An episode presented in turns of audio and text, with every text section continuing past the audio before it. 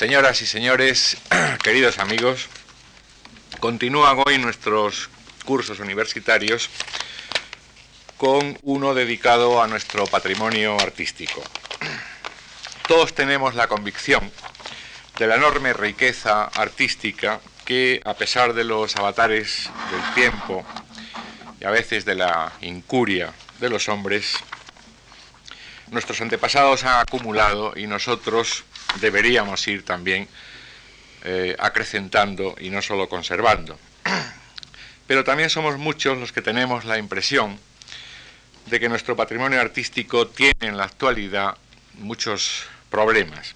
El principal tal vez es el desconocimiento profundo de sus características junto a la falta en bastantes ocasiones de eh, inventarios y catalogaciones que permitan una protección más eficaz. Para tratar de este asunto, el de la singularidad de nuestro patrimonio artístico, hemos invitado a ocupar esta tribuna a una persona que sin duda lo conoce muy a fondo. Don José María Azcárate, como ustedes saben, es catedrático de Historia del Arte de la Universidad Complutense, en este momento profesor emérito, es académico de la Real Academia de San Fernando, conservador del Museo de la, de la Academia, miembro del patronato del Museo del Prado y otras muchas cosas que en aras de la brevedad no les voy a, contar. Sí una, y es que eh, ha sido el organizador del Servicio de Información Artística en la dirección, la antigua Dirección General de Bellas Artes, para la elaboración precisamente de los inventarios del patrimonio artístico. Y fruto de esta labor son muchos libros, muchos inventarios que todos manejamos con estupendo provecho. Autor además de muchas publicaciones, entre ellas Monumentos Españoles, tres volúmenes, Castilla la Nueva, la parte de, arte en nuestra propia colección de tierras de España, Historia de la Arquitectura, de, editorial, Carrollo, El arte gótico en España, en Cátedra, la escultura del siglo XVI, en la serie eh, Ars Hispanie, la historia del arte editorial Anaya, y, muchos eh, y variados ensayos en revistas especializadas. Al agradecerle la nueva colaboración que el profesor Azcárate nos presta en nuestras actividades culturales, deseo también agradecerles a todos ustedes su presencia hoy con nosotros. Muchas gracias. Bueno, en primer lugar, de agradecer a la Fundación Mars que me haya invitado a participar en estas clases en defensa o para conocimiento, que ya implica la defensa, de nuestro patrimonio artístico nacional. En unas fechas, en unos años, en la cual no solamente está puesto muy en primer plano, sino inclusive se han puesto en evidencia, como ustedes verán, un poco el peligro que corre nuestro, patrimonio hoy, ¿no?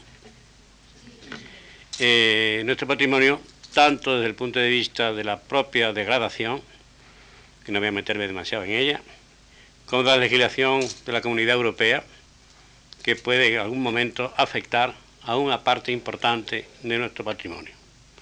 Ya saben ustedes que en el año 93 la Carta Común Europea permite la libre exportación de obras de arte. Evidentemente no se va a desaparecer las meninas, pero sí el arte popular.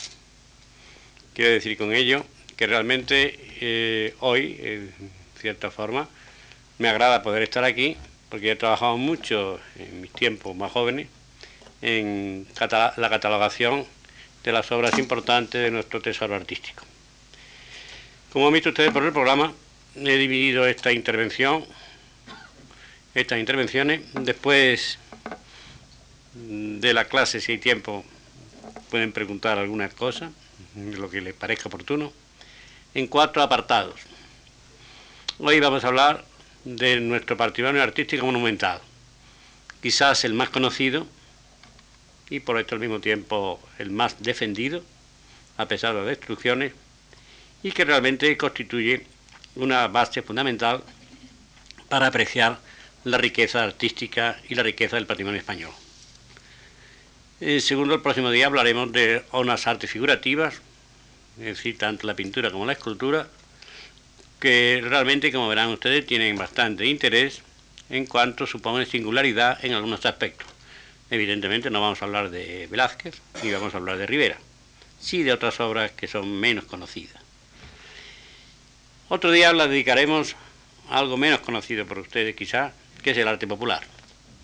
Desde la casa de campo hasta los bordados, los encajes, los trajes populares, en resumen, lo que es arte popular que como iremos viendo en su día, quizás podemos considerar que muchas de ellas no tienen un interés artístico de primer orden, sí es lo que mejor define España, desde el momento en que realmente es el arte del pueblo para el pueblo.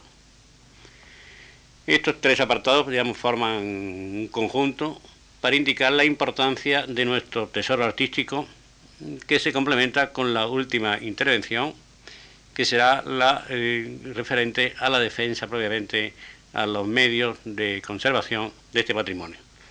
En pensando concretamente que lo esencial que tenemos nosotros, nuestra generación, es conservar lo que nos han heredado de nuestros antecesores y dejárselo a las generaciones sucesivas. Realmente no podemos destruir nuestro patrimonio artístico porque se destruye propiamente la historia y lo que es la esencia de España.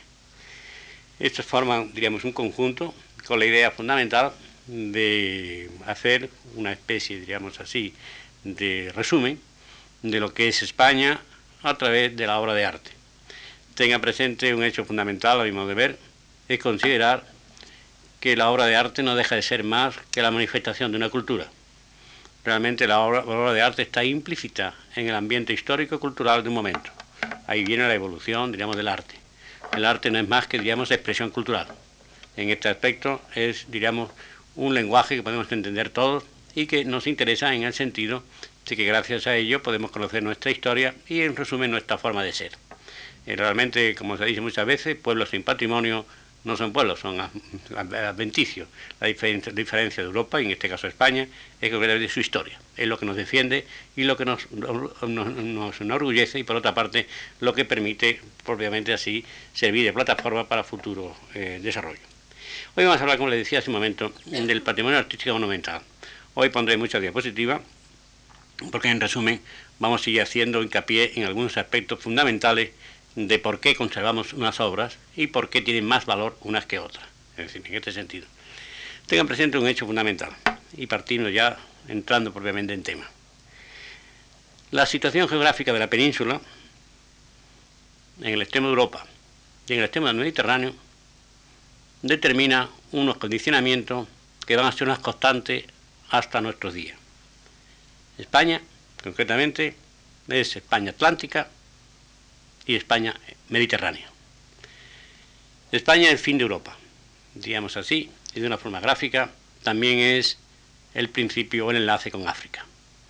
Con, al decir África no me estoy refiriendo solamente al continente africano, sino lo que es el Mediterráneo. Realmente tengan presente que en la antigüedad la cultura mediterránea se extiende por el norte de África y nos llega a España. Realmente cuando hablamos de África no estamos hablando un poco del Congo, estamos hablando de la costa norte del mar Mediterráneo. Estas dos constantes permiten que existan dos Españas, la España atlántica y la España mediterránea, que tenemos en las dos costas nuestras fundamentales. Hay partir también de un hecho fundamental, que es conviene que tener, lo tengamos muy presente, que el mar realmente no separa las culturas, es el medio de comunicación.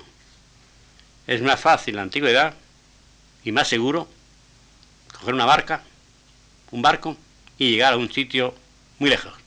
Es muy difícil ir a pie, por la falta, digamos, aparte de los caminos, la inseguridad del terreno. Es muy fácil venir a, España desde eh, Palestina, pero en cambio es muy difícil venir por los Alpes, por el centro de Europa, por los montes y todos los inconvenientes de tipo geográfico. Por tanto, el concepto de que España, por estar, diríamos, rodeada de mar, está aislada, es falso, en cierta forma.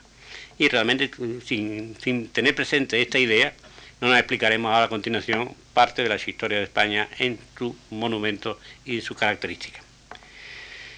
Otro aspecto fundamental, antes de entrar propiamente en el tema, es el concepto de que lo que España recibe no es simplemente un puente.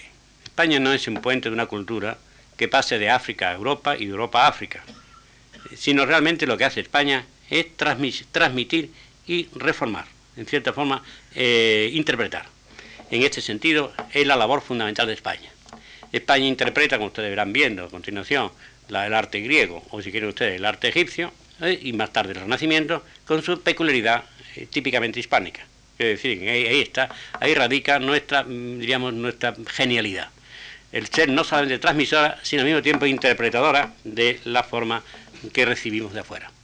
Por esto España no es, diríamos así, de una forma clara, un país final de un territorio, en este caso Europa, que recibe y sin aportar nada lo va previamente haciéndolo, sino que realmente con esos elementos, con esos elementos que recibe, va transformándole con su propia interpretación.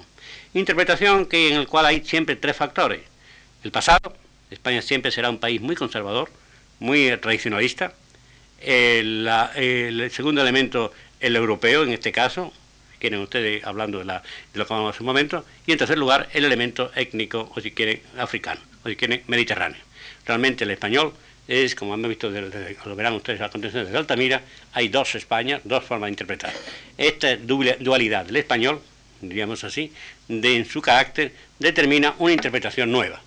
Si no copiamos a Italia, no copiamos a Fenicia, no copiamos a, ni al mismo árabe, sino lo interpretamos. Esto a veces puede ocurrir, como ha pasado a mí algunas veces, que alguno muy exageradamente patriota del mundo, mundo islámico, cuando yo le digo que la mezquita de Córdoba no se explica sin los visigodos, se enfadan. España, los visigodos, no, los árabes no traen aquí la mezquita de Córdoba. La hacen españoles. Que sean árabes o no, otro problema.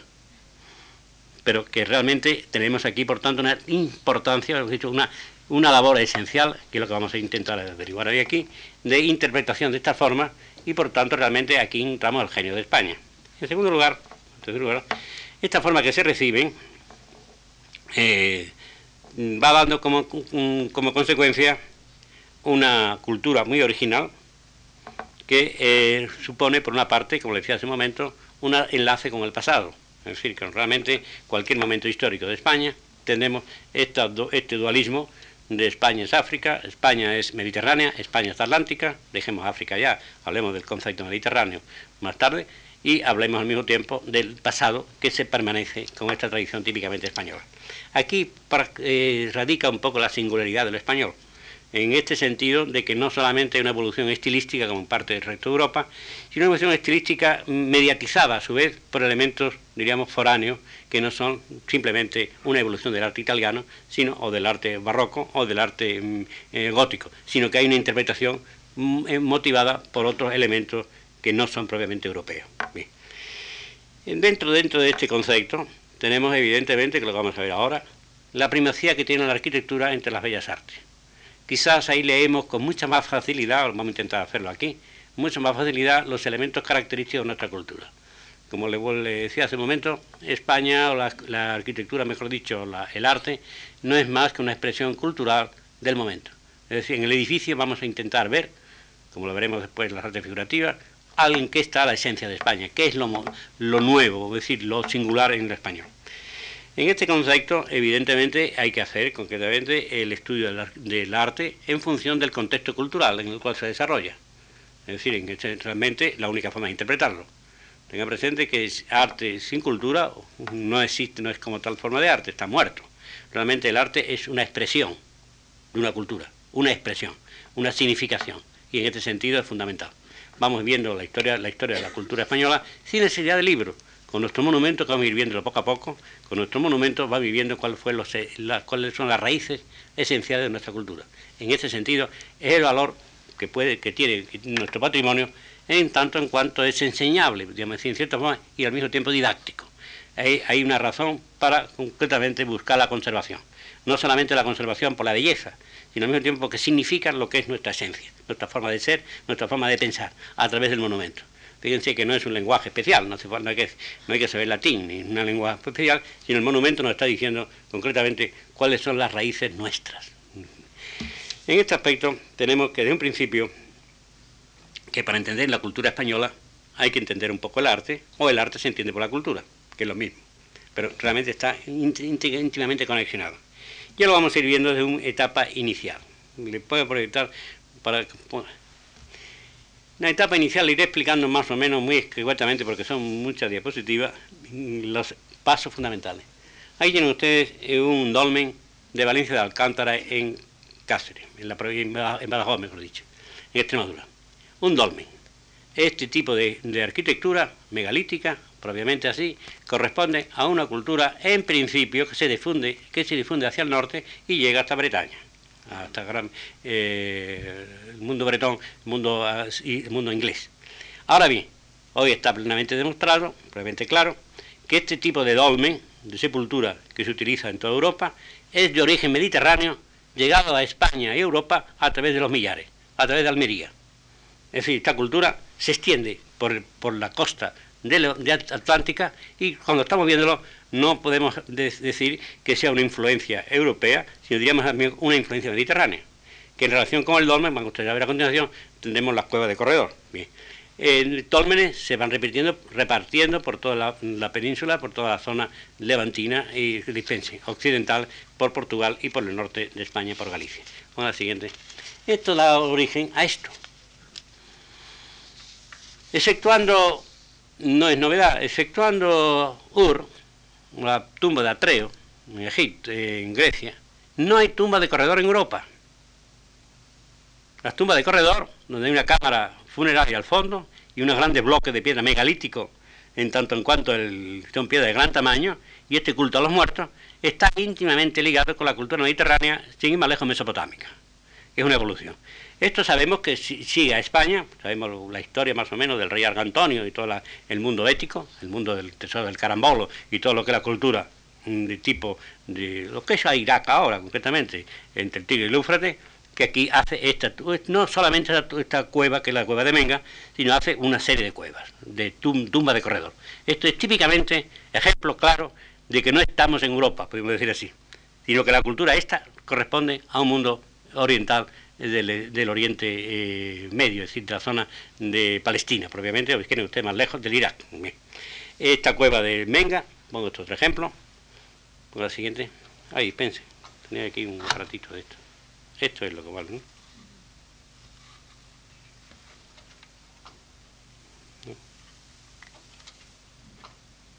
Aquí tienen otra que es la cueva de Trigueros, en Huelva, que como ven ustedes también, unos grandes bloques de piedra, no vamos a explicar aquí cómo se hace, pero sí nos importa por dos aspectos fundamentales. El tipo de construcción nos está hablando de un mundo, para el que viene de Europa, que no es propiamente centro europeo ni cultura europea. Nos está hablando de un mundo oriental. En este sentido, tenga eh, eh, presente la paradoja, como se va a hacer constante en España hasta hoy. Lo más extremo occidental de Europa es la más oriental es la gran paradoja. Es decir, el mundo, si Oriente, digamos, si Oriente está presente en Europa, es por España. Es decir, España en este sentido está enlazada con en la zona de Siria y de Irak continuamente. Bien. Este tipo de... Bueno, esta, esta presencia del Oriente, en épocas prehistóricas, lo vemos perfectamente también claramente en las las construcciones baleáricas de los talayots, las taulas y las navetas. Evidentemente, quien vea esto y quien conozca un poco, se lo está recordando las mastabas egipcias. Estamos viendo un mundo egipcio influyendo en las Baleares. repito lo que dije al principio, tenga presente que el mar es sitio de comunicación entre los pueblos. Realmente Baleares sí convierte en centro fenicio y centro de influencia egipcia dentro de la cultura eh, eh, española. Pero fíjense que lo que me interesa destacar, esto está en España. Quiero decir que hay un aspecto, que después hablaremos del tema, es la influencia de España en Europa. Es decir, que mucha de la influencia oriental en Europa se verifica a través de España. Y concretamente es el valor singular en este aspecto de nuestra cultura. Vean ustedes, bueno, pensé que me equivoqué hasta que no le coja el...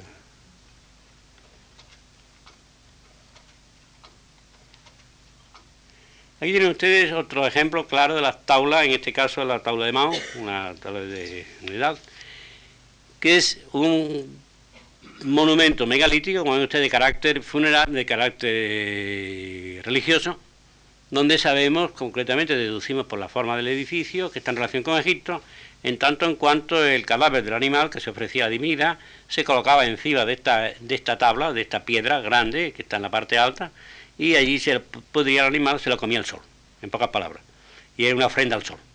Este, este tipo de ofrenda al sol, como ustedes comprenderán, estamos dentro del mundo egipcio y dentro de lo que son culturas orientales. En este sentido, España tiene mucho interés en este aspecto de la cultura de este momento para explicarnos muchos aspectos del futuro. Y insisto en este aspecto, en tanto en cuanto esta cultura baleárica no es un testimonio muy claro en relación con los millares, en relación con Almería, de esta afluencia, de esta fuerte influencia del Oriente sobre nuestra cultura, que es el fundamento para el futuro. Junto a ello tendremos otro tipo de construcciones, que son las construcciones de los que conocen ustedes, los, castros, los castros, las construcciones de tipo ciclópeo, de piedra en los montes. Los castros gallegos, por ejemplo, los castros de Castilla, son en cambio de influencia celta, de influencia de la edad del hierro europea. Y entonces tenemos que aquí esta paradoja. En un lado tenemos influencia egipcia, por otro lado influencia del centro de Europa. Los castros que son las construcciones de la edad del hierro. Esto mismo lo vamos a ver usted a continuación lo hemos visto ya antes como una, como una constante. Lo hemos visto concretamente en las cuevas de Altamira, del arte de, del tipo aquitano, en contraste con las cuevas de, como la, de Coul, que le veremos el próximo día con las artes figurativas, que es ya realmente un arte más africano. Y estamos viendo este dualismo. Me interesa mucho destacar que la singularidad nuestra destaca en el dualismo. España es África y España es Europa. Como se dice una frase que ya es de turismo, España empieza, en España, eh, los en los Pirineos empieza África y Europa empieza en el Estrecho de Gibraltar. Nos quedamos en ningún sitio. Para un africano, España es Europa. Para un francés, España es África. Bueno, el concepto antiguo del, español. España, después del Pirineo, es África. Y este, este, este, este, no está en ningún sitio, es lo que da nuestra singularidad, porque al mismo tiempo, como vais viendo, tiene obras creadas originalmente que es lo que le da concretamente este concepto importante en cuanto a su aspecto cultural. Este periodo de la etapa, digamos, prehistórica o protohistórica, se culmina en el, cuando en el 210, 19, mejor dicho, eh, es decir, eh, empieza la conquista de, de, conquista de España por los romanos. Roma hasta el año 19, después de la paz de, las guerras cántabras, no se asentará definitivamente. Tenemos España incorporada como una de las mejores provincias del Imperio Romano. España se romaniza. Y aquí interesa destacar algún aspecto, decir, simplemente destacar lo siguiente. La romanización de España no supone la anulación de la cultura anterior, sino diríamos así como una especie de velo sobre lo que está debajo. La romanización unifica la cultura española, pero no hace desaparecer la anterior. Y aquí radica la diferenciación que existe en España entre las diversas regiones. Todos somos romanos, todos somos romanos, pero es muy diferente el romano de Galicia que el romano de Tarragona. Debajo tiene una cultura ibérica uno, el otro tiene una cultura más, digamos, más celta, y en este sentido es fundamental. La romanización de España está muy claramente mostrada, eh, y esto es importante para Europa, en el sentido de que realmente las vías de comunicación, las grandes vías que son la de Cádiz, la, que va a la vía, la vía Agustea, que cruza el Mediterráneo, la orilla del Mediterráneo hasta Cádiz, desde Roma, la otra la vía de la Plata, que es la que cruza desde Cádiz también, de Italia, por Mérida, va hasta Astorga, hasta el norte, luego la vía de Zaragoza, la que cruza en diagonal de hasta Tarragona, por el centro de la meseta. Estas tres vías, digamos, estas tres rutas, tres carreteras, son justamente Mm, medios, por lo cual media eh, Roma, diríamos así, unifica nuestra cultura. Son vías de comunicación, pero al mismo tiempo que vías de comunicación son vías de cultura. Es decir, ahí mismo tiempo va el legionario romano, pero también va el mercader, va el artista, en resumen, y crea las. Grandes ciudades que curiosamente, exceptuando la propia Italia, mm, no creo que en toda Europa existan ciudades como Mérida, como Tarragona, como Itálica, por citar únicamente las más importantes. Es decir, realmente la importancia de la romanización, aparte de la existencia de un emperador que es romano, que es español, como Trajano, por ejemplo, eh, indica que hay una unificación cultural importante. Ahora bien, esta unificación cultural romana me interesa destacarla en el sentido de que unifica a España, a partir de ahora es España, y realmente tenemos esta dentro, debajo, como una tarta, como un bizcocho, debajo de la corteza están los ingredientes. Y los ingredientes son los que de vez en cuando la cultura van pululando y surgen de vez en cuando. Eh, sale uno u otro según el régimen político que exista. Esta diversidad regional, que por eso España, como siempre saben ustedes, nunca se considera como una unidad, sino realmente un conjunto de pueblos, y en este aspecto es fundamental, viendo a través del arte lo más regando. Aquí le pongo un ejemplo de hasta qué punto la romanización en España llega a un momento culminante. Una de las obras fundamentales, quizá el mejor de Europa, es este que ven aquí ustedes, un detalle, que es el acueducto de Segovia. Tengan presente que Segovia es una ciudad de cuarta categoría, si no quinta categoría. Es una ciudad mínima. Y ahí hacen este magnífico acueducto que se conserva perfectamente, hasta hoy está utilizándose. Junto a él el acueducto de la Ferrera y muchos más, pero en fin. Otro ejemplo, el mejor puente de Europa, sin paliativo, el puente de Alcántara. Ha estado en camino de Mérida, de Mérida a Lisboa. Ha estado en uso hasta nuestros días. Realmente quien ve esto no se figura en que esto estamos dentro del pueblo de los bárbaros, podemos decir así, todavía celtas que están por aquí. Esta cultura romana realmente ha unificado nuestra, mm, nuestro arte. No podemos ya entrar en más detalles sobre algunos aspectos peculiares de la forma de hacer del arte romano, pero en fin, tenemos esta idea fundamental. Ahora esto forma, diríamos así, un basamento. Ahora viene el gran momento fundamental para la España del futuro. Es la invasión germánica. La invasión germánica hay que tener presente un hecho fundamental. Cuando se estudia el arte de este momento, uno cuenta que nuestro arte cristiano primitivo no es el cristiano romano, es cristiano africano. Hoy está demostrado, más o menos, que son las legiones romanas del norte de África las que introducen el cristianismo en España. Y también tenemos recogido la leyenda de, o historia de Santiago y de los discípulos que vinieron justamente por el Mediterráneo. Fíjense bien que no entraron por, por ni por Irún, por el Mediterráneo. Y nos da aquí un tipo de edificio que, aparte de la historia, que no me interesa ahora destacar los datos históricos, sí me interesa destacar que los edificios paleocristianos españoles, está todo el mundo, los especialistas de acuerdo, en que es un modelo africano que se caracteriza por las tres, por las tres capillas en la cabecera y al mismo tiempo la existencia de un iconostasis que no existía en Roma, en este sentido. Es decir, el arte cristiano español es concretamente importación, digamos, de iglesias, comunidades del norte de África. Todo esto realmente nos da un modelo, por ejemplo, en la alberca en, Murcia, el Martirium, Martirium una construcción de dos pisos, que se da también en, la, en Grecia y aquí lo tenemos en España concretamente en este caso en Alicante, en la alberca, en la zona de Alicante de Murcia. Al mismo tiempo, lo tienen ustedes en el Museo Arqueológico, todas las, laudas de mosaico eh, cristiano, con sus leyendas cristianas, que son mosaicos norteafricanos, que se han encontrado gran número en Fraga y otros tanto en Toledo. Quiero decir con ello que realmente aquí lo que hay, digamos, los varones apostólicos o los cristianos que llegan aquí, van llegando todo por la ruta del sur de España, por la Bética. Es decir, realmente en este sentido es fundamental porque el norte de África, recuerdan ustedes que dentro del cristianismo es la oriental, con San Agustín. No llegan a través de San Pedro, sino llegan, podemos decir, a través de San Agustín o del norte de África. Este sentido es fundamental por lo siguiente. Porque a partir del siglo V se introduce en España una nueva cultura, que nos diferencia totalmente de Europa, que es concretamente la cultura mm, germánica. Esto es esencial. Ya saben ustedes que algún historiador estima que la historia de España empieza ahora, que lo demás no era España, que los que crean España son los godos. Hay una disputa entre los especialistas en arte que digan historia medieval sobre si realmente España empieza con los visigodos o anterior con los romanos. No vamos a entrar en problemas de, discusión de carácter histórico. Pero sí me interesa destacar que el hecho fundamental que los romanos, mm, la nación romana en España, hay un momento en que se funde con la invasión germánica de los visigodos. Los visigodos saben ustedes que es un pueblo mm, germánico que proceden de Dinamarca, en la zona de Dinamarca, han estado en Oriente, han estado concretamente en lo que es Bulgaria, allí se han hecho cristianos con Ulfila, y en resumen llegan a España, con Alarico, y, y forman la monarquía visigoda.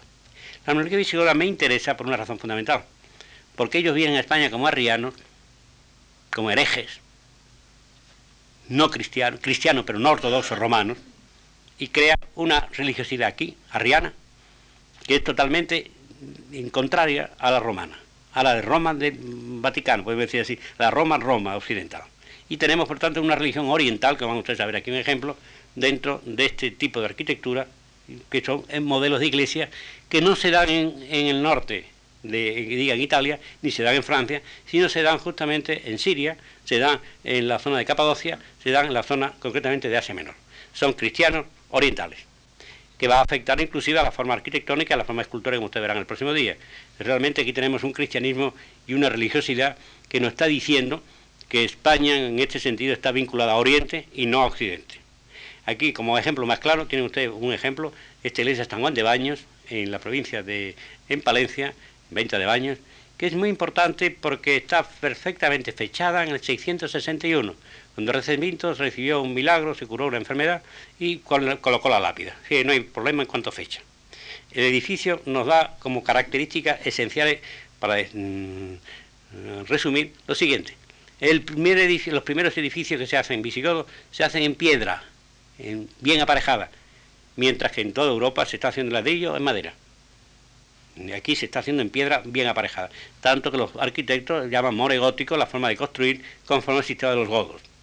Hay otro pueblo que es muy parecido, que son los ostrogodos, otra raíz, que son la, la, del norte de Italia. Por otra parte, aquí utilizan algo fundamental que vamos a ver ahora, el arco de herradura, el cual es un dato bastante importante. Ustedes, el arco de herradura, tengan que que está ahí en el 661 y hasta el siglo VIII no invaden los árabes la península. Es decir, un siglo antes que los árabes, ya en España se utilizaba el arco de herradura. Este es fundamental. Es fundamental en el sentido de que se va a convertir en un arco típicamente hispánico. El origen se ha supuesto que sea de Capadocia. O sea, volvemos al oriente. Pero también tenemos que anteriormente en España existe en el, ambiente, en el arte hispano-romano, hay laudas con arcos de herradura. Es insólito en Europa. Y esto nos da un dato de orientalismo que es muy importante para destacar, digamos así, nuestra característica, nuestra cultura propiamente así. Al mismo tiempo, ven ustedes aquí otra característica. La corona, de, le pongo un ejemplo nada más, porque no puedo poner más. La corona de Guarrazar del Museo Arqueológico Nacional. Aquí tienen ustedes un, testimonio, de por sí habla, mm, habla claramente, de la influencia bizantina. Tengan presente que aquí en este momento no hay influencia europea merovingia, sino influencia caroling, la influencia de Bizancio con la técnica del talla del oro eh, conforme a, la, orfebrería oriental. Estamos viendo elementos, digamos, que nos están diferenciando totalmente de Europa. son, digamos, un aspecto original. En Europa únicamente se podría encontrar algo parecido, bien el tesoro de Petrosa, en Rumanía, junto, a junto al mundo bizantino, pero no en Occidente. más tarde, con los carolingios, habrá un tipo de, este de orfebrería. Todo esto nos están dando una base fundamental.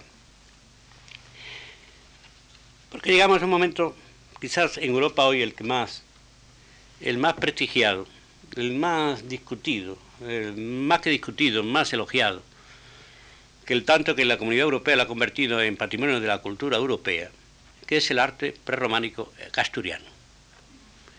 El arte asturiano, lástima que esta diapositiva es antigua y tanto había un cementerio ahí y está un poco estropeada, no me, me da cuenta al cogerla. El arte prerrománico asturiano es muy importante por lo siguiente.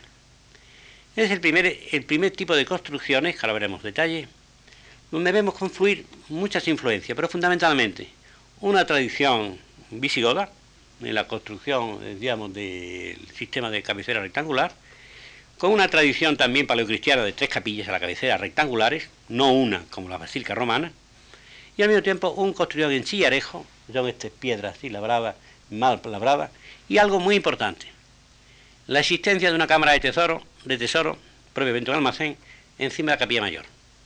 Sabemos que esto se, ha supuesto que esto se hacía aquí para evitar las depredaciones normandas que entraban a robar, la, que Marcos VI a robar. Entonces aquí arriba se escondían los objetos de valor o simplemente eh, libros o lo que fuese, no para vivir nadie. Hoy yo creo más bien que servía un poco de almacén, digamos, de silo, de almacén de grano y de vino, es decir, eh, que era propiamente así. Este tipo de construcción con la torre en alto, como he dicho, con el, el receptáculo de arriba, tiene en España y en Europa dos tradiciones. Una en España, que lo tenemos también en Santa Comba de Bande y lo tenemos también en San Pedro de la Nave.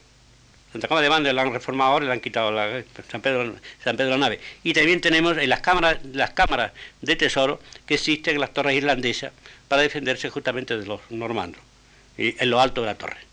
Es decir, que realmente, ahora bien, tengan presente también que los irlandeses son realmente una religión cristiana, católica, ustedes, pero realmente de monjes venidos de Egipto.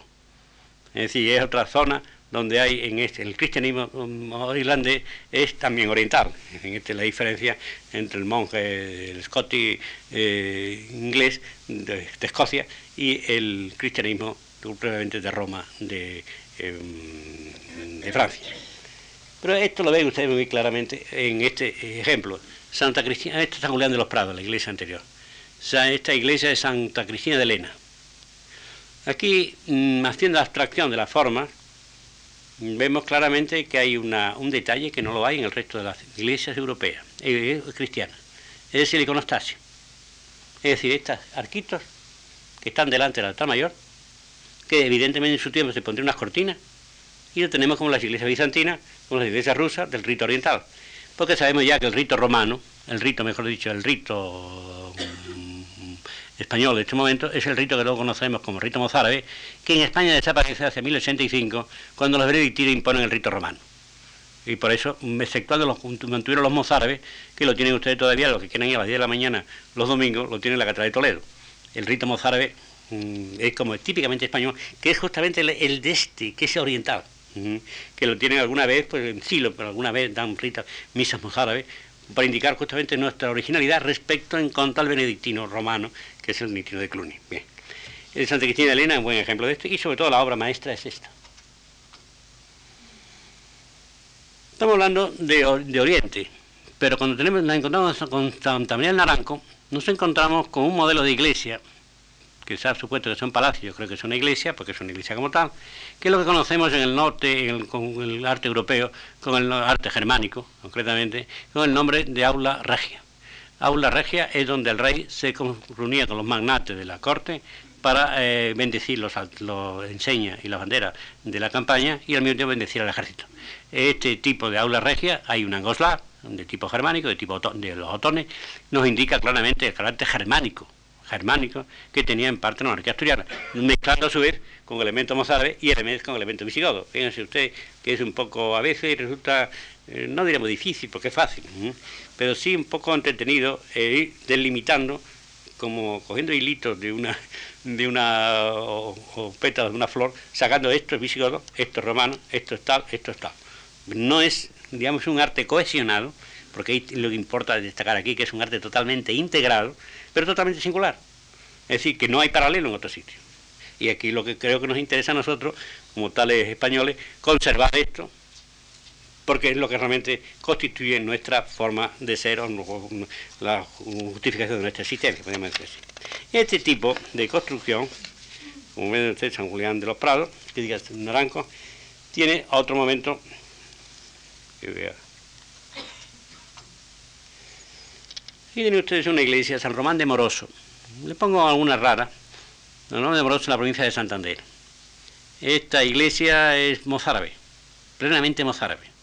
Esto es de la, una comunidad mozárabe, que fueron los que mm, hicieron después Santa Cristina de Elena, y Santa María de Leveña, y fueron a poblar la zona del monte de la, mm, Cantabria, cuando Pelayo empezó la guerra contra los musulmanes. Los mm, mozárabes andaluces, es decir, los cristianos que vivían en el musulmán, emigran hacia el norte y hacen sus edificios.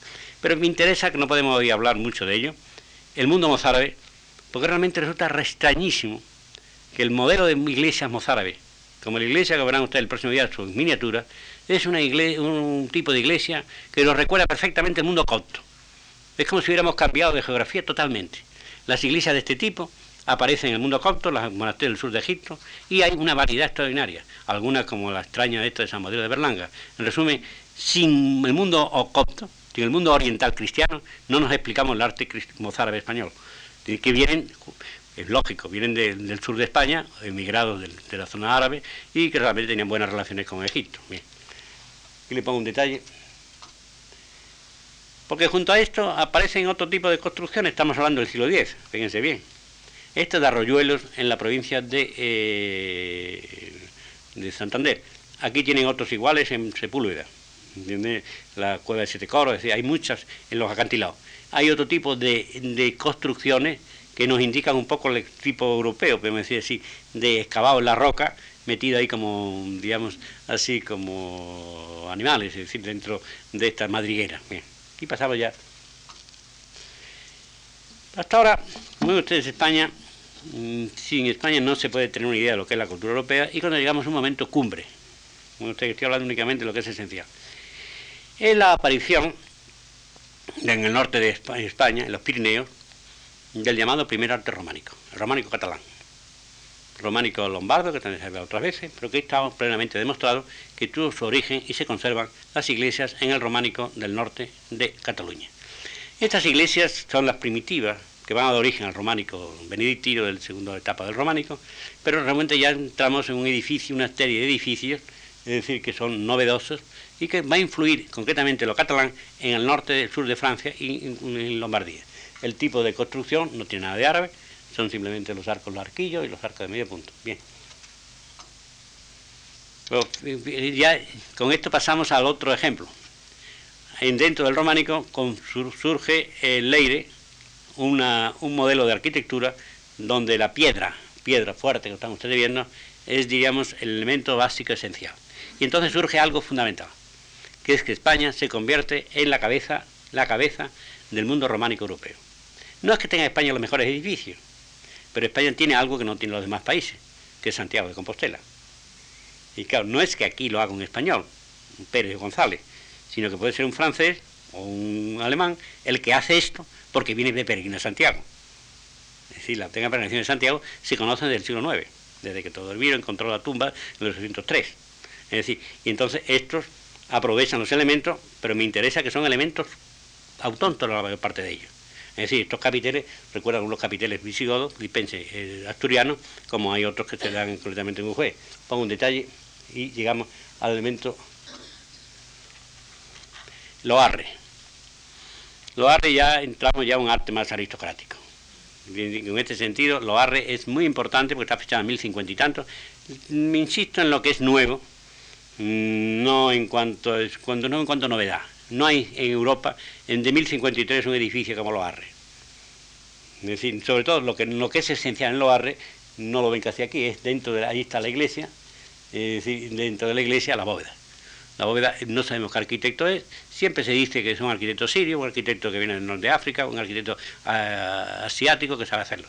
Pero aquí está el edificio y como Loarre va a pasar por el camino de Santiago, va a influir a lo largo del camino. Ahí tienen un detalle.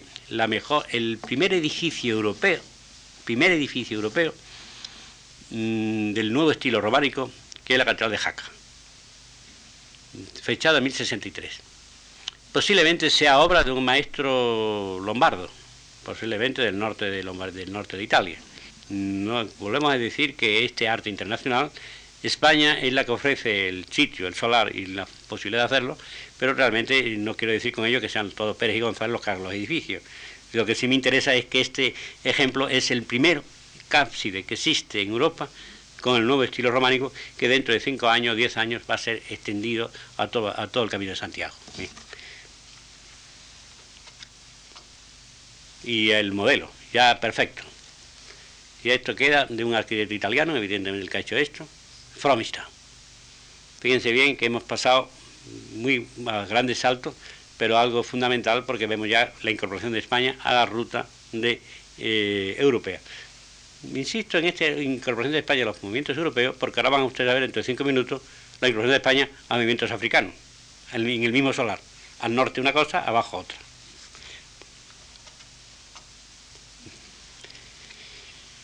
Aquí tienen ustedes la cúpula de Zamora, lo pongo como enlace.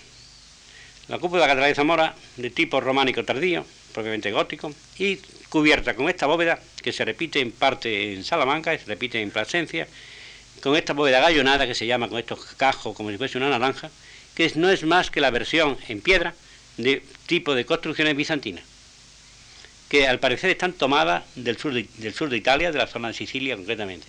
Pero fíjense bien que este es un modelo que realmente es insólito que se haga en Europa. El único sitio donde pueden confluir una influencia mediterránea y una influencia europea es concretamente en este caso en el Duero. Pongo la siguiente. Bueno, este estilo ya evoluciona, ya no ha pasado más, el monasterio de la Oliva, porque aquí España es otro capítulo fundamental que no podemos determinar demasiado, que es concretamente la aparición del gótico, el protogótico europeo, que España, por ser sitio donde la orden del Cister tiene que hacer prácticamente todo, puede realmente pasar como el románico. España tiene una ventaja para los extranjeros. No sé si hoy la tiene igual que antes, que hay que hacerlo todo. Y por, por tanto, la novedad la hacen aquí. Y en este sentido, como pasó hace unos años con Australia el mejor modelo, el último. Pues los cistercienses exactamente igual. habían hecho ya el Solerme, habían hecho eh, sí, el Cister, habían hecho la, gran, gran, Selva, en resumen, eh, Caraval, pero que en España es tierra desértica. Tenga presente que estamos en 1200, o 1100 y pico, mejor dicho. Ha habido árabes, ha habido guerra, y están los solares vacíos. Y entonces, claro, el monje cisterciense ahí tiene la ventaja de que puede hacer perfectamente todo porque no tiene que tirar nada. Como ya se dice muchas veces, es muy difícil que la arquitectura moderna surja en Nueva York. Nadie va a tener un rascacielos para hacer una nueva. Ni que Francia, París, haga nuevos edificios. Se hacen en sitios donde no están, como pasa en Brasilia. Y el protogótico en España tiene una importancia capital, porque es el principio del gótico y aquí se ensaña y se puede hacer, como pasó en principio en el principio del románico. Este es el valor que tiene nuestro arte como iniciador. Pero fíjense bien, bueno, aquí tienen ustedes uno de los edificios más importantes desde el punto de vista, no sé si esto se enfoca o no, que es Santa María de Huerta. Esto que ven ustedes aquí, este refectorio, aparentemente no le llama la atención, pero para un especialista es fundamental el hecho de que tenga la bóveda llamada espartita que es evidentemente una novedad que después se va a repetir en Cuenca, en la catedral, y ya se va a repetir en el gótico. Pero es la primera que se hace aquí, en este sentido. Y ya tenemos otra vez el mismo detalle. Nada menos que un monasterio como el de Armenteira, en Galicia, el arquitecto hace en el centro, evidentemente por un artista local, una bóveda de crucería califal. Estamos en este dualismo de por un lado y por otro. Ahora vamos a ver edificios solamente árabes. Bueno, aquí tienen también del detalle de la huelga de Burgos, la decoración de las bóvedas. No sé si esto tiene... La decoración de la huelga de Burgos, vean ustedes que lo que ha hecho el artista en yeso es copiar una, un tejido y hacer en yeso lo que es la decoración de una tela bizantina, o tela propiamente persa. Y llegamos a otro momento. Mientras que esto está ocurriendo en el norte, lo sorprendente es que pasa usted Toledo, pasa Madrid, y de abajo todo es otra cosa. Que al mismo tiempo que se está haciendo lo que han visto ustedes antes, de, Asturiano, o la iglesia de los Barrios, por ejemplo, se está haciendo esto que van ustedes a ver ahora. En primer lugar, empezando por la mezquita de Córdoba. La mezquita de Córdoba, ya saben ustedes que para el mundo occidental es la obra maestra del arte islámico hispánico. No tiene paralelo en ninguna otra mezquita del mundo. Las columnas y los capiteles son visigodos y romanos el arco de herradura lo acaban de ver. El sistema de construcción no podemos detallarlo aquí, pero son de ladrillo y piedra, está copiado del acueducto de los Milagros de Mérida. Y en resumen, el edificio realmente es tan hispánico como, islámico en su religión, pero realmente no es, no es que el musulmán haya traído su, su edificio, sino aquí se ha hecho por artistas probablemente españoles, aunque sean de nombre árabe, aunque sean islámicos de origen, tengan presente que una vez que se hace religión no cambia la étnica. Y aquí les pongo otro detalle esta bóveda de, Santa de Córdoba, hay cuatro más, me interesa destacarla por una razón, porque no tiene ustedes que irse a, Bizancio a ver si se conserva algo, porque la tienen aquí en España, en Córdoba. Es decir, que realmente el artista está firmado, está firmado y documentado. Artista bizantino decora la mezquita de Córdoba, allá en el año 961, es decir, en el siglo X. Con lo cual realmente estamos viendo esta, singularidad de que arte español tanto es esto como lo arre. Ven ustedes la paradoja, en cierta forma la confusión que tienen muchos extranjeros respecto a nuestro arte. Esto es español y lo otro también. como también tan español la Escorial que ustedes van a ver y la mezquita de Córdoba. Son dos cosas diferentes. Este es un detalle de la, decoración en mosaico de la mezquita de Córdoba. Es decir, realmente, ven ustedes que esto le dicen que es España, dicen, bueno, porque sabemos que está aquí, porque esto es una, fotografía de la, del, la maxura de la mezquita de Córdoba. Pero al mismo tiempo, vean usted la interpretación española de este mezquita de Córdoba en ladrillo, en el Cristo de la Luz en Toledo. De aquí surgirá el arte mudéjar. Estamos viendo un poco la evolución, como la transformación de las formas orientales se van convirtiendo luego en arte, en arte popular español. Pongo un detalle. De la otra bóveda tan rica, esta tan pobre, pero en esencia lo mismo. Es decir, ya tenemos esta segunda parte, esta, esta asimilación de las formas extranjeras, formas foráneas, podemos decir así, y convertirla en, lenguaje propio. Igual le ocurre, este tienen ustedes la aljafería de Zaragoza, el arabesco, que no lo hay en el oriente. No lo hay de esta fecha. Esto es el Palacio de Taifa de, Barcelona, de de Zaragoza, del año 1060 aproximadamente. Después lo habrá mucho más. Cuando ya el arte árabe mismo, inclusive del norte de África, se arabice conforme modelos españoles, como pasa en el arte de Marruecos, copian a la Alhambra y la hacen marroquí, cuando es realmente la Alhambra la que lo hizo, y lo que hacen es copiar, podemos decir así. Y aquí tienen ustedes la mezquita, la girada de Sevilla, bueno, usted es la mejor torre del mundo musulmán, del mundo islámico. Realmente, de hecho, en este sabemos que los arquitectos son dos arquitectos, Ben Basson y Alir de Gomara. Son arquitectos hechos, nacidos en, en Argelia. Pero realmente hacen este modelo de torre que se ha convertido en símbolo de España en el sentido de que un símbolo de España donde no hay nada aparentemente español, cristiano. Arcos son de herradura, la decoración de seca, esta decoración de red de romo es típicamente oriente, eh, africano. O esta otra torre del oro, que es una, más que una torre albarrana del conjunto de Sevilla. De aquí se repetirán ya muchas veces, van creándose, podríamos decir, una forma de ser, una forma de, de hacer, que nos van dando justamente la singularidad de nuestro estilo. Y ya, para terminar con el arte árabe, antes de pasar a cuatro o cinco diapositivas más tardías, tenemos la obra maestra, la, Alhambra de Granada. La Alhambra de Granada realmente tiene de granadino la geografía, en tanto en cuanto las formas no tienen relación, podríamos decir así, con el arte de Córdoba, sino realmente estamos dentro de esta, eh, pongo un detalle. Estos son artistas, un artista evidentemente sirio, el que hace estas bóvedas de mocárabes, que son las mejores del mundo, del mundo islámico. Después las hay mejores en Egipto, después. Esta está hecha hacia 1430 aproximadamente, 1460. Y realmente estamos dando fórmula de que la singularidad de nuestro arte puede usted tomar de uno o de otro, siempre es español. Y dice esto también junto a la geometría de la, de la Escorial. Bueno, está invertida.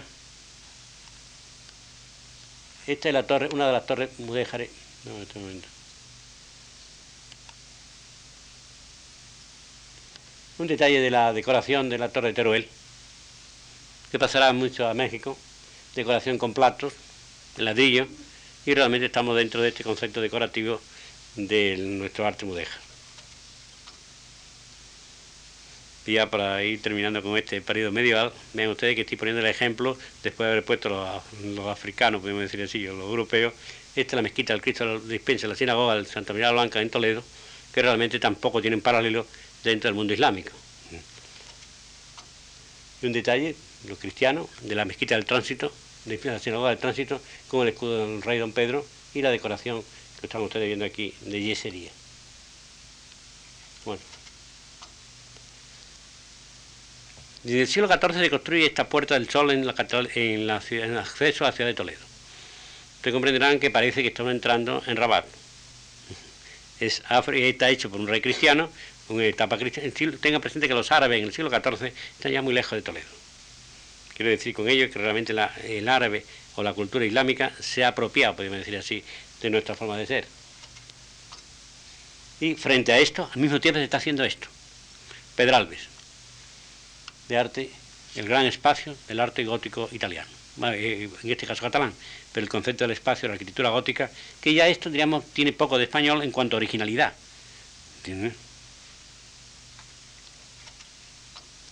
Exactamente igual. Ocurre con esta gran catedral de Palma de Mallorca.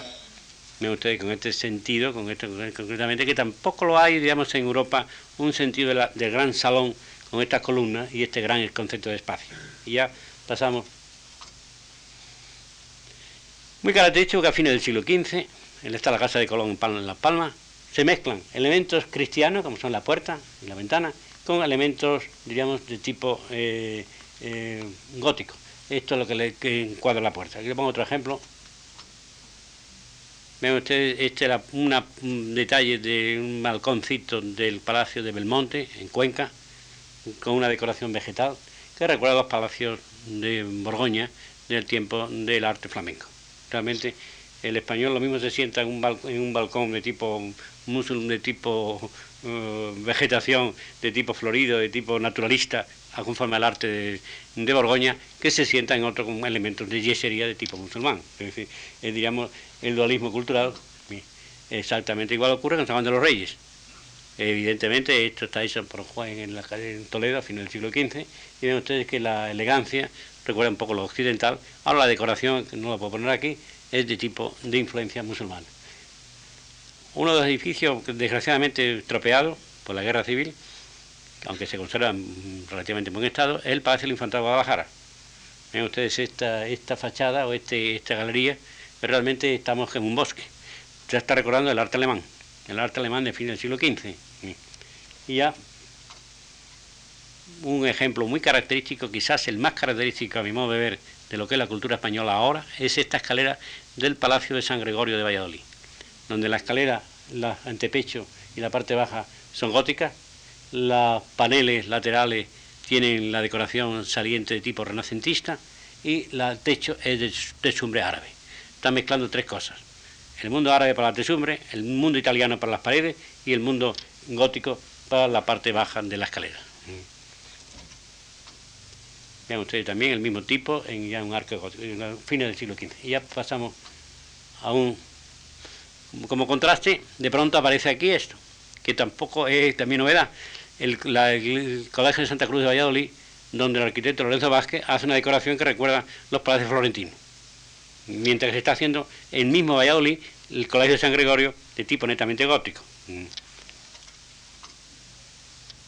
aquí tienen otro ejemplo claro de la simbiosis española de la cultura, en la Casa de las Conchas de Salamanca. La Casa de las Conchas a primera vista nos parece plateresca, a primera vista, pero realmente no es plateresca, es gótica. La concha era un elemento saliente en una decoración que estaba en blanco y rojo, formando una red de rombo, y en el centro estaba una concha. Como aquí se ve todavía una de las torres del Palacio de, del palacio de Manzanares, del Castillo de Manzanares, Manzanares del Real. Y nos da esta concha en forma de tres bolillos, no como en italiano que son seguidas, sino aquí eh, alternadas, que es digamos, un ejemplo claro de lo que es la influencia mudéjar gótica, mientras que se está haciendo esto, en la misma ciudad, a 20, a 50 metros. Esto italiano, lo otro no es italiano. Es decir, lo otro es un medieval, gótico, un renacentista. Esto es, esto es netamente copia inclusive de grabados italianos. Lo único que no es italiano es el concepto de la fachada a la calle, que es novedad, digamos, dentro del mundo gótico. Y el mismo ya, pasamos ya al tipo de arquitectura española, de interpretación del Renacimiento, fíjense que no se le parece en nada a la arquitectura del Cinquecento, y pasamos ya a otro ejemplo muy claro, y ahora termina, para terminar, queda un poco de diapositiva, un ejemplo muy claro, que a primera vista nos pasa desapercibido. La Catedral de Granada. La Catedral de Granada es la primera edificio grande del Renacimiento. Ahora, la planta de la Catedral de Toledo, que es gótica. La altura está totalmente anticlásica. Vean ustedes que le han puesto un pedestal abajo, la columna sobresale y luego, curiosamente, la bóveda es de crucería. Pero fíjense bien que bóveda de crucería para que parezca gótica, porque es falsa. Se hizo ya con esa intención de que no querían bóveda de carácter italiano. Tengan presente que Gil, Diego de Siloé lo hace a partir de 1529. Y aquí tienen ustedes una antítesis, diríamos así, de lo que es el arte que hemos visto hasta ahora medieval, gótico, renacentista, que dispense islámico, mudeja, en la planta del escorial. Ven ustedes que el escorial realmente, como decía Gómez Esperayo, de cartón y plomada, una traza puramente geométrica, lo más puro de la arquitectura renacentista italiana, derivado más o menos de Viñola. Un detalle se perciban que ya podemos el dualismo de la cultura española, a quien le gusta esto, a quien le gusta mejor la Alhambra.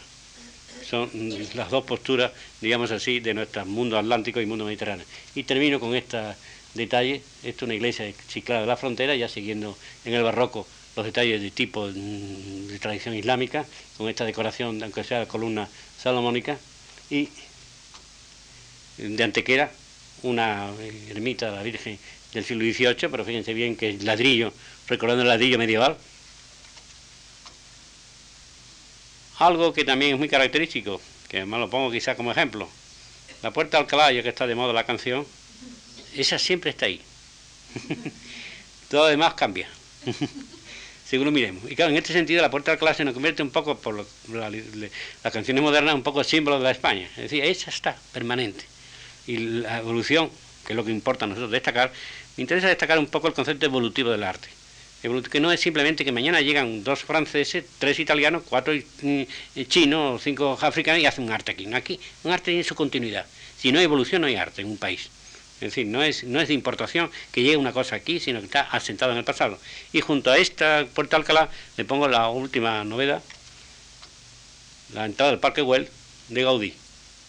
Vean ustedes que volvemos a encontrar siempre este dualismo que frente a la geometría de la Puerta Alcalá o del Escorial tenemos Gaudí haciendo esta decoración que no tiene nada islámico, sí tiene en el fondo esta afición a la decorativa y esta afición al color, al cromatismo, que no es islámico, pero es dentro del concepto, digamos, típicamente hispánico, que no es simplemente de importación. Y nada más. Y si alguien me quiere preguntar algo, se me ha hecho un poco tarde, en fin.